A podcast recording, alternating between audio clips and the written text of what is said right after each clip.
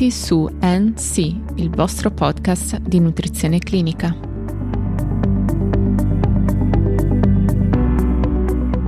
Buongiorno a tutti, mi presento, sono Silvia Lazzaris, conduttrice di NC Podcast.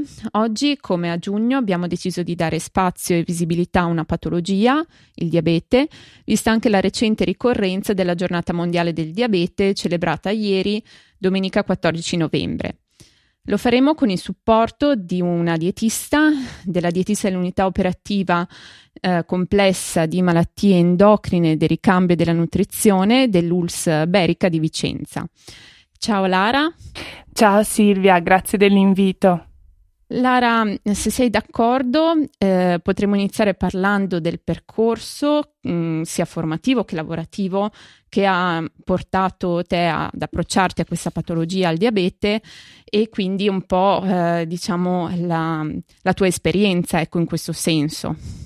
Certo, volentieri. Allora, eh, io mi sono laureata in dietistica a fine 2016 a Padova e durante il mio percorso insomma formativo e universitario ho avuto modo di, di affrontare il diabete in diversi, in diversi, modi, sotto diversi punti di vista, con diverse tipologie di professori, quindi era diciamo un argomento ricorrente, però non avevo mai avuto occasione poi di, di, affrontarlo da un punto di vista pratico, ecco. Anzi, il mio percorso formativo è sempre stato virato verso invece disturbi del comportamento alimentare um, sui quali ho anche poi ottenuto un titolo di master universitario, in particolar modo il master universitario internazionale in trattamento multidisciplinare integrato dei disturbi del comportamento alimentare e del peso. Adesso detta molto lunga, però è un, um, un master appunto internazionale sui disturbi del comportamento alimentare, per cui ero molto invece su, direzionata verso quell'ambito, però sai, una volta laureata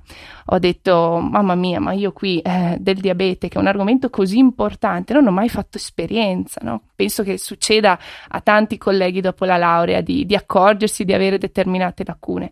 E quindi ho detto, beh, mi metto in gioco al momento giusto e ho fatto una frequenza volontaria di otto mesi presso il servizio di diabetologia di Vicenza, che devo dire mi ha dato un grandissimo scossone, no? mi ha fatto scoprire il grandissimo mondo del diabete e fortuna vuole che poi ho, abbia vinto un concorso mm, nel, ben nel 2018 ormai, a inizio 2018 e sono proprio stata assunta come strutturata in questa unità operativa per cui mi ritengo estremamente fortunata al momento. Una storia interessante che un po' caratterizza eh, le storie che, che, portiamo qui e sicuramente le storie che porteremo in futuro eh, di un percorso, diciamo, a volte non sempre lineare, ecco, che, che, ci porta ad approcciarci a degli ambiti che magari non ci aspetteremo di, di affrontare all'inizio del nostro percorso. Esatto, esatto. Mi incuriosisce sapere un po' qual è la tua quotidianità da un punto di vista lavorativo, cosa caratterizza, diciamo, la tua giornata, la tua routine lavorativa.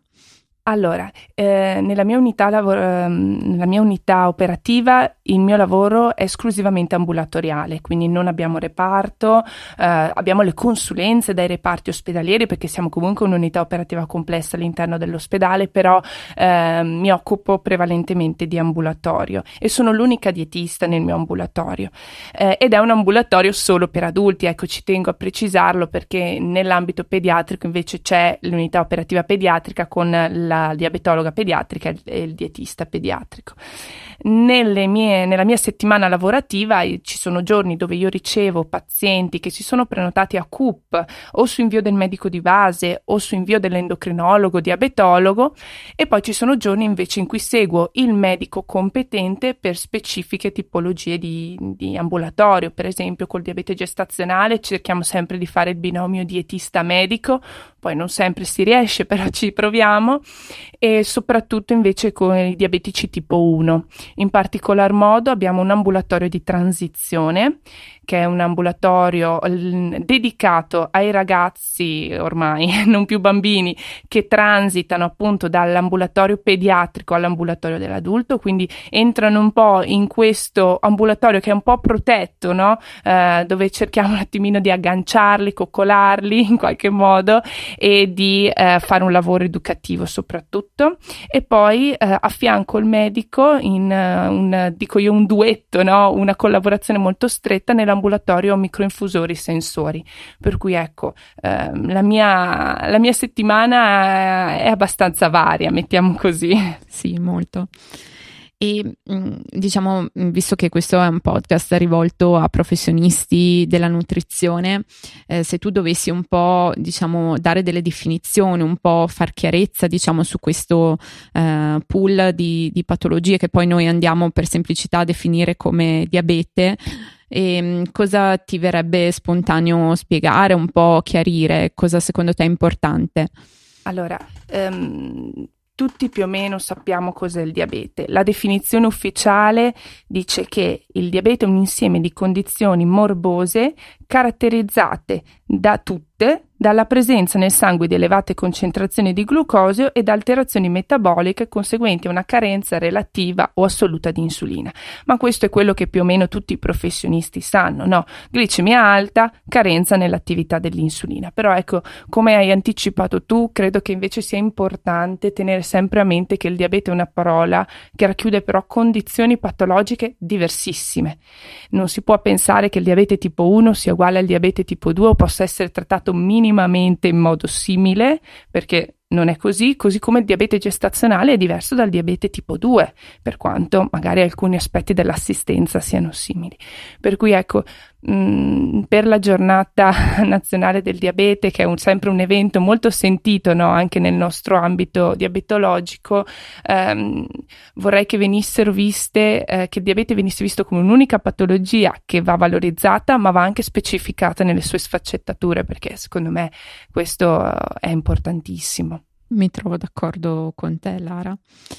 E, ehm, e, allora, visto che eh, già abbiamo introdotto, diciamo, questo argomento, eh, secondo te, nell'approccio appunto alle varie casistiche che poi sono racchiuse nella patologia più complessa del diabete, mh, mm, si può dire qualcosa? Cioè, mh, mm, che interventi magari possono avere una rilevanza da un punto di vista clinico, un impatto sul percorso clinico del paziente, anche ovviamente con un occhio all'aspetto nutrizionale, visto che appunto eh, siamo qui a parlarne? Eh, allora, s- volentieri, sto un attimo cercando come poter riassumere al meglio eh, quella che è l'assistenza nutrizionale nel diabete, no? Perché come abbiamo appena detto, le condizioni sono molte, sono diverse e quindi sono vastissime anche le esigenze terapeutiche e quindi anche eh, le risposte che l'assistenza nutrizionale deve dare a queste esigenze. Per cui ehm, ovvio che nelle sue linee principali, che sono quelle del nutrition care process, l'assistenza è uguale sempre, valutazione, diagnosi, definizione del percorso, valutazione, però sai, è molto diverso a seconda delle categorie categorie del paziente.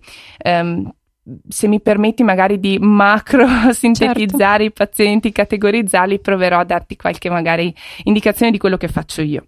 Allora, nel paziente facciamo un esempio, diabetico tipo 2 eh, di mezza età, Mm, con ipoglicemizzanti orali, non complicato, un signore normale, una signora normale con un diabete tipo 2. Di solito l'intervento è più di tipo educativo, per cui a quel paziente lì faremo tutta l'anamnesi, la valutazione nutrizionale, ma soprattutto si cerca di aumentare le conoscenze le competenze relative all'alimentazione nell'ottica di ridurre l'indice glicemico, ridurre l'apporto quindi di zuccheri, aumentare quello di fibra e eh, soprattutto però anche ridurre l'apporto di grassi saturi e sale, perché spesso e troppe volte i pazienti prima di tutto, a volte purtroppo anche noi professionisti dimentichiamo che il diabete è anche una patologia cardiovascolare, per cui si lavora molto su quello. Però è diverso un paziente con diabete tipo 2 non complicato, sempre in ipoglicemizzanti orali, ma che è anche obeso. Allora, in quel caso, a tutto il lavoro qualitativo educativo, spesso va aggiunto il lavoro invece quantitativo, no? Si deve un po' eh, lavorare sull'apporto calorico, l'attività fisica, cosa che spesso non è facile per un paziente obeso, magari di una certa età. Per cui, insomma, eh, l'intervento nutrizionale è molto più strutturato e molto più personalizzato, si fanno più incontri, si decide la cadenza, si definiscono obiettivi. Diverso ancora è il paziente complicato, un paziente con nefropatia diabetica, magari con un'insufficienza renale, con una cardiopatia, una neuropatia, ha delle esigenze particolarissime anche molto vaste da un punto di vista di, di, di varietà, per cui um, spesso anch'io mi trovo a dovermi magari interfacciare, collaborare con la collega della nefrologia e quindi l'intervento nutrizionale molto, diventa molto individualizzato uh, anche in termini di apporti proprio. Allo stesso tempo, spesso si tende magari a considerare diabete tipo 2 e diabete tipo 1, ma anche all'interno del diabete tipo 2 un paziente che ha un diabete tipo 2 in terapia insulinica basal bolus, quindi in terapia insulinica intensiva basal bolus, è diverso, perché è un paziente che ha una terapia molto complessa, è un paziente in cui l'intervento nutrizionale si deve integrare a quello medico, no? Noi dobbiamo come dietiste rinforzare l'educazione proprio anche ehm, della terapia, ricordare al paziente ha fatto gli stick, me li fa vedere, ma dopo pranzo come va? Perché non se n'è mai controllata, ma sta cambiando l'ago, ma attenzione, qui ha mangiato quanti carboidrati e qua quanti, quindi r- educarlo alla correzione di eventuali ipoglicemie, ma anche al mantenimento di solito di una dieta stabile in carboidrati, perché raramente fanno la conta i tipi 2. Per cui ecco, si integra moltissimo l'aspetto anche proprio um, farmacologico no? nell'intervento dietistico colgo l'occasione magari per introdurre, se eh, il tempo ce lo concede, certo. mh, sempre rispetto alla terapia insulinica, il diabete tipo 1.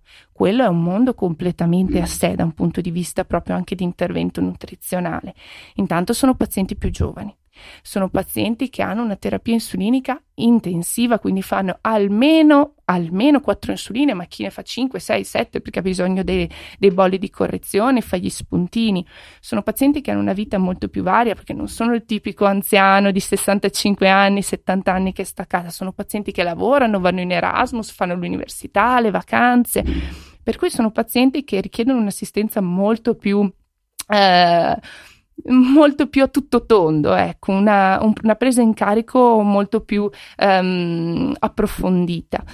Sono pazienti su cui ovviamente il dietista deve lavorare in termini di conta dei carboidrati, questo ormai tutte le linee guida lo dicono, però per esperienza mia eh, l'intervento non si ferma lì, nel 90% dei casi è un intervento motivazionale, perché i pazienti mm, spesso non si prendono cura del diabete, rifiutano la malattia, ci sono aspetti psicologici non da poco, per cui mi avvalgo anche spesso della collaborazione dello psicologo secondo me dovrebbe essere una figura presente sempre in tutte le diabetologie e noi abbiamo la fortuna di poterla avere, ma anche con l'integrazione col diabetologo, perché l'aspetto della terapia insulinica è, è, è preminente, no? il paziente ti arriva con un diario e tu devi dirgli i rapporti insulina-carboidrati, devi verificare se sta applicando il fattore di correzione corretto, devi verificare se anche mangiando le cose giuste, facendo la conta, la glicemia va male, devi ca- chiedergli se cambia eh, le zone di iniezione, se cambia l'ago,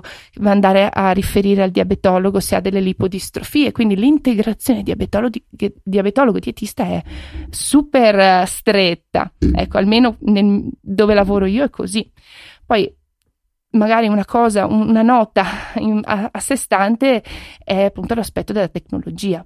Adesso il diabete tipo 1 eh, è una patologia che richiede al professionista un'elevatissima competenza dal punto di vista tecnologico, perché ormai tutti i diabetici tipo 1 hanno almeno un sensore, se è il più facile l'FGM, il Flash Glucose Monitoring altrimenti si va al CGM, il Continuous Glucose Monitoring, fino al microinfusore. Ecco, noi adesso siamo un centro prescrittore per i microinfusori, questo passaggio è avvenuto quando io sono stata assunta, quindi ti devo, ti devo proprio dire che mi sono dovuta formare tantissimo, perché è un mondo che procede a una velocità, a una complessità tutta sua e procede a una velocità mh, davvero eh, estrema, per cui ogni mese escono modelli nuovi, quando sono stata assunta c'erano i microinfusori normali che si associavano ai primi sensori, adesso siamo al pancreas artificiale, quindi il microinfusore che comunica col sensore per ehm, infondere automaticamente la basale e i bolli di correzione.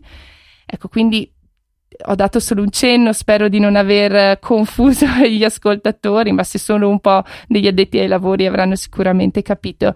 Eh, il diabete tipo 1 richiede una competenza specifica molto di più di quello che si pensa studiandolo nei banchi universitari. Ecco, questa è stata un po' la mia esperienza. Sei stata molto completa e chiara, Lara, veramente bravissima. e mh, quello che mi viene da chiederti spontaneamente è eh, il professionista che di fronte a questa complessità di patologia dovesse un po' informarsi, dovesse trovare delle fonti anche bibliografiche sicure su cui poter basare poi un intervento nutrizionale. Secondo te mh, quali fonti dovrebbe affrontare, dovrebbe studiare per riuscire ad acquisire delle competenze utili e, e insomma e che abbiano delle evidenze scientifiche forti, ecco? Allora, diciamo che in ambito diabetologico siamo fortunati, noi professionisti della nutrizione, perché da tanto tempo il nostro ruolo è riconosciuto e anche all'interno delle linee guida c'è sempre qualche indicazione alla eh, terapia medico-nutrizionale, per cui eh, già nelle linee guida diabetologiche si può trovare quello di cui si ha bisogno. La più importante, secondo me, la base, l'ABC per partire, sono gli standard italiani per la cura del diabete mellito. Eh, gli ultimi sono del 2018, ma vengono periodicamente revisionati e si trovano sul sito della SID, la Società Italiana di Diabetologia.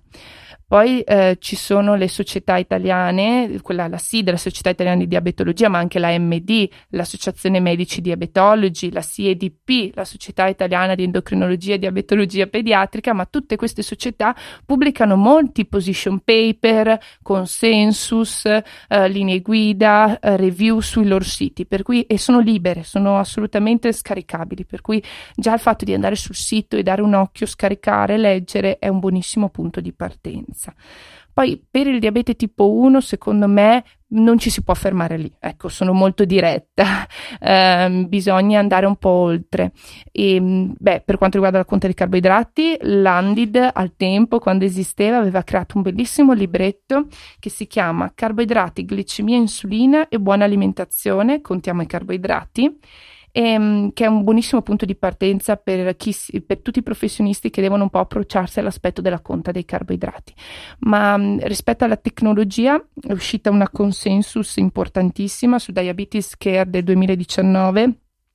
Uh, ti leggo il titolo per chi magari qualcuno se lo per chi volesse scaricarlo, ecco, si chiama Clinical Targets for Continuous Glucose Monitoring Data Interpretation. Recommendation from the International Consensus on Timing Range. Ora, sembra tanto complicato, ma dà eh, delle indicazioni di obiettivi eh, ben specifici specifici, scusa, eh, per tutti quelli che devono uh, cominciare a interpretare i dati dei sensori. Per cui, ecco, secondo me è la base per chi tratta pazienti che fanno utilizzo di tecnologia. Poi ovviamente per la gravidanza ci sono tutte le linee guida sulla gravidanza, secondo me un pochino più datate, però ci sono delle bellissime nuove review anche su PubMed eh, fatte bene secondo me, per cui ecco, c'è tanto, c'è tanto, forse troppo a volte, però bisogna cominciare, si parte dalla base e poi si approfondisce piano piano. È molto interessante, anch'io mh, tutti questi documenti non li conosco, in particolare l'ultimo che hai citato e sicuramente andrò ad aggiornarmi un pochino eh, sui microinfusori.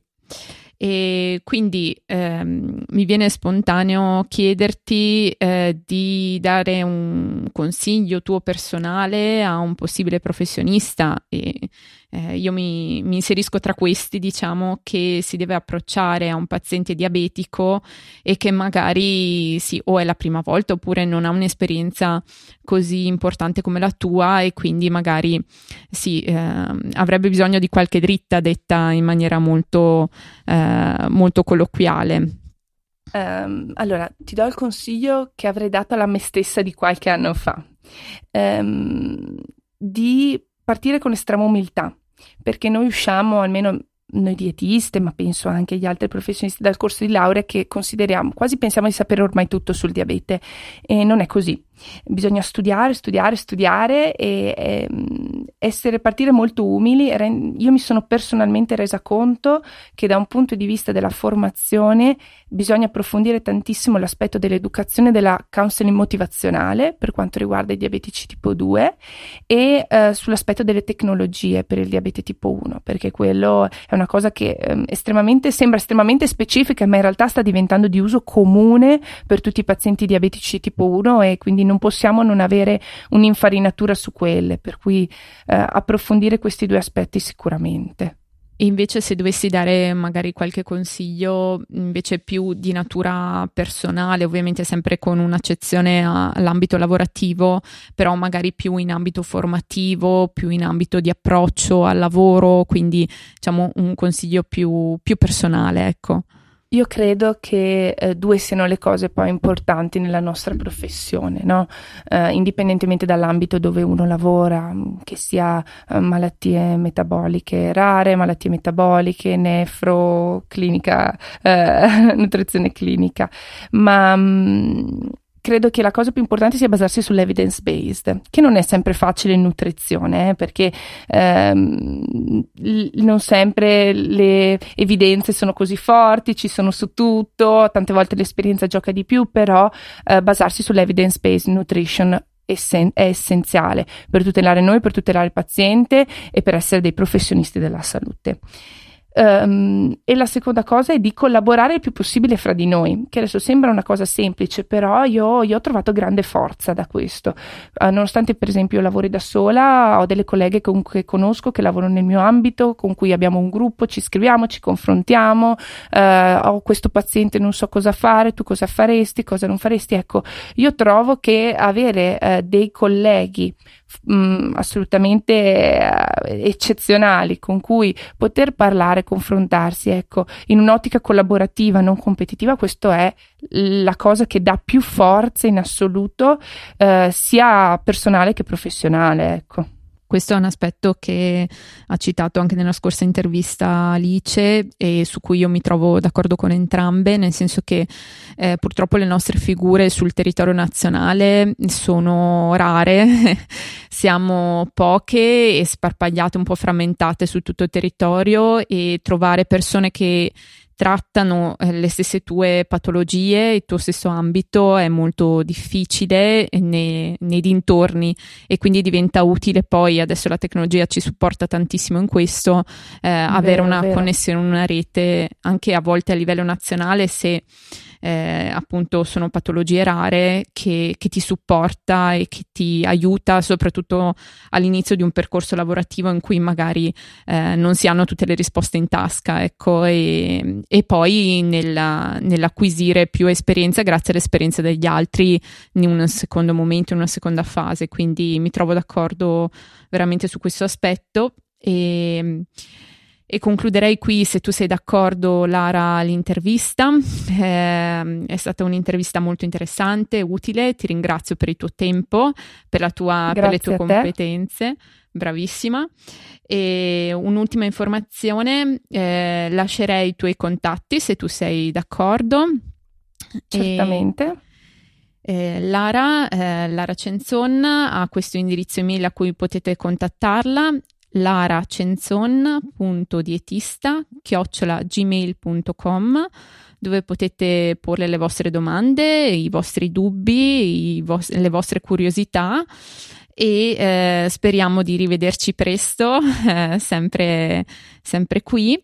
E nel frattempo vi saluto e vi ricordo che appunto potete informarvi su ulteriori approfondimenti sulla pagina Instagram di NC Podcast e se avete ulteriori domande sulle nostre puntate potete contattarci all'indirizzo email info-ncpodcast.net. Un saluto a tutti. Grazie mille, un saluto a tutti. Thank you.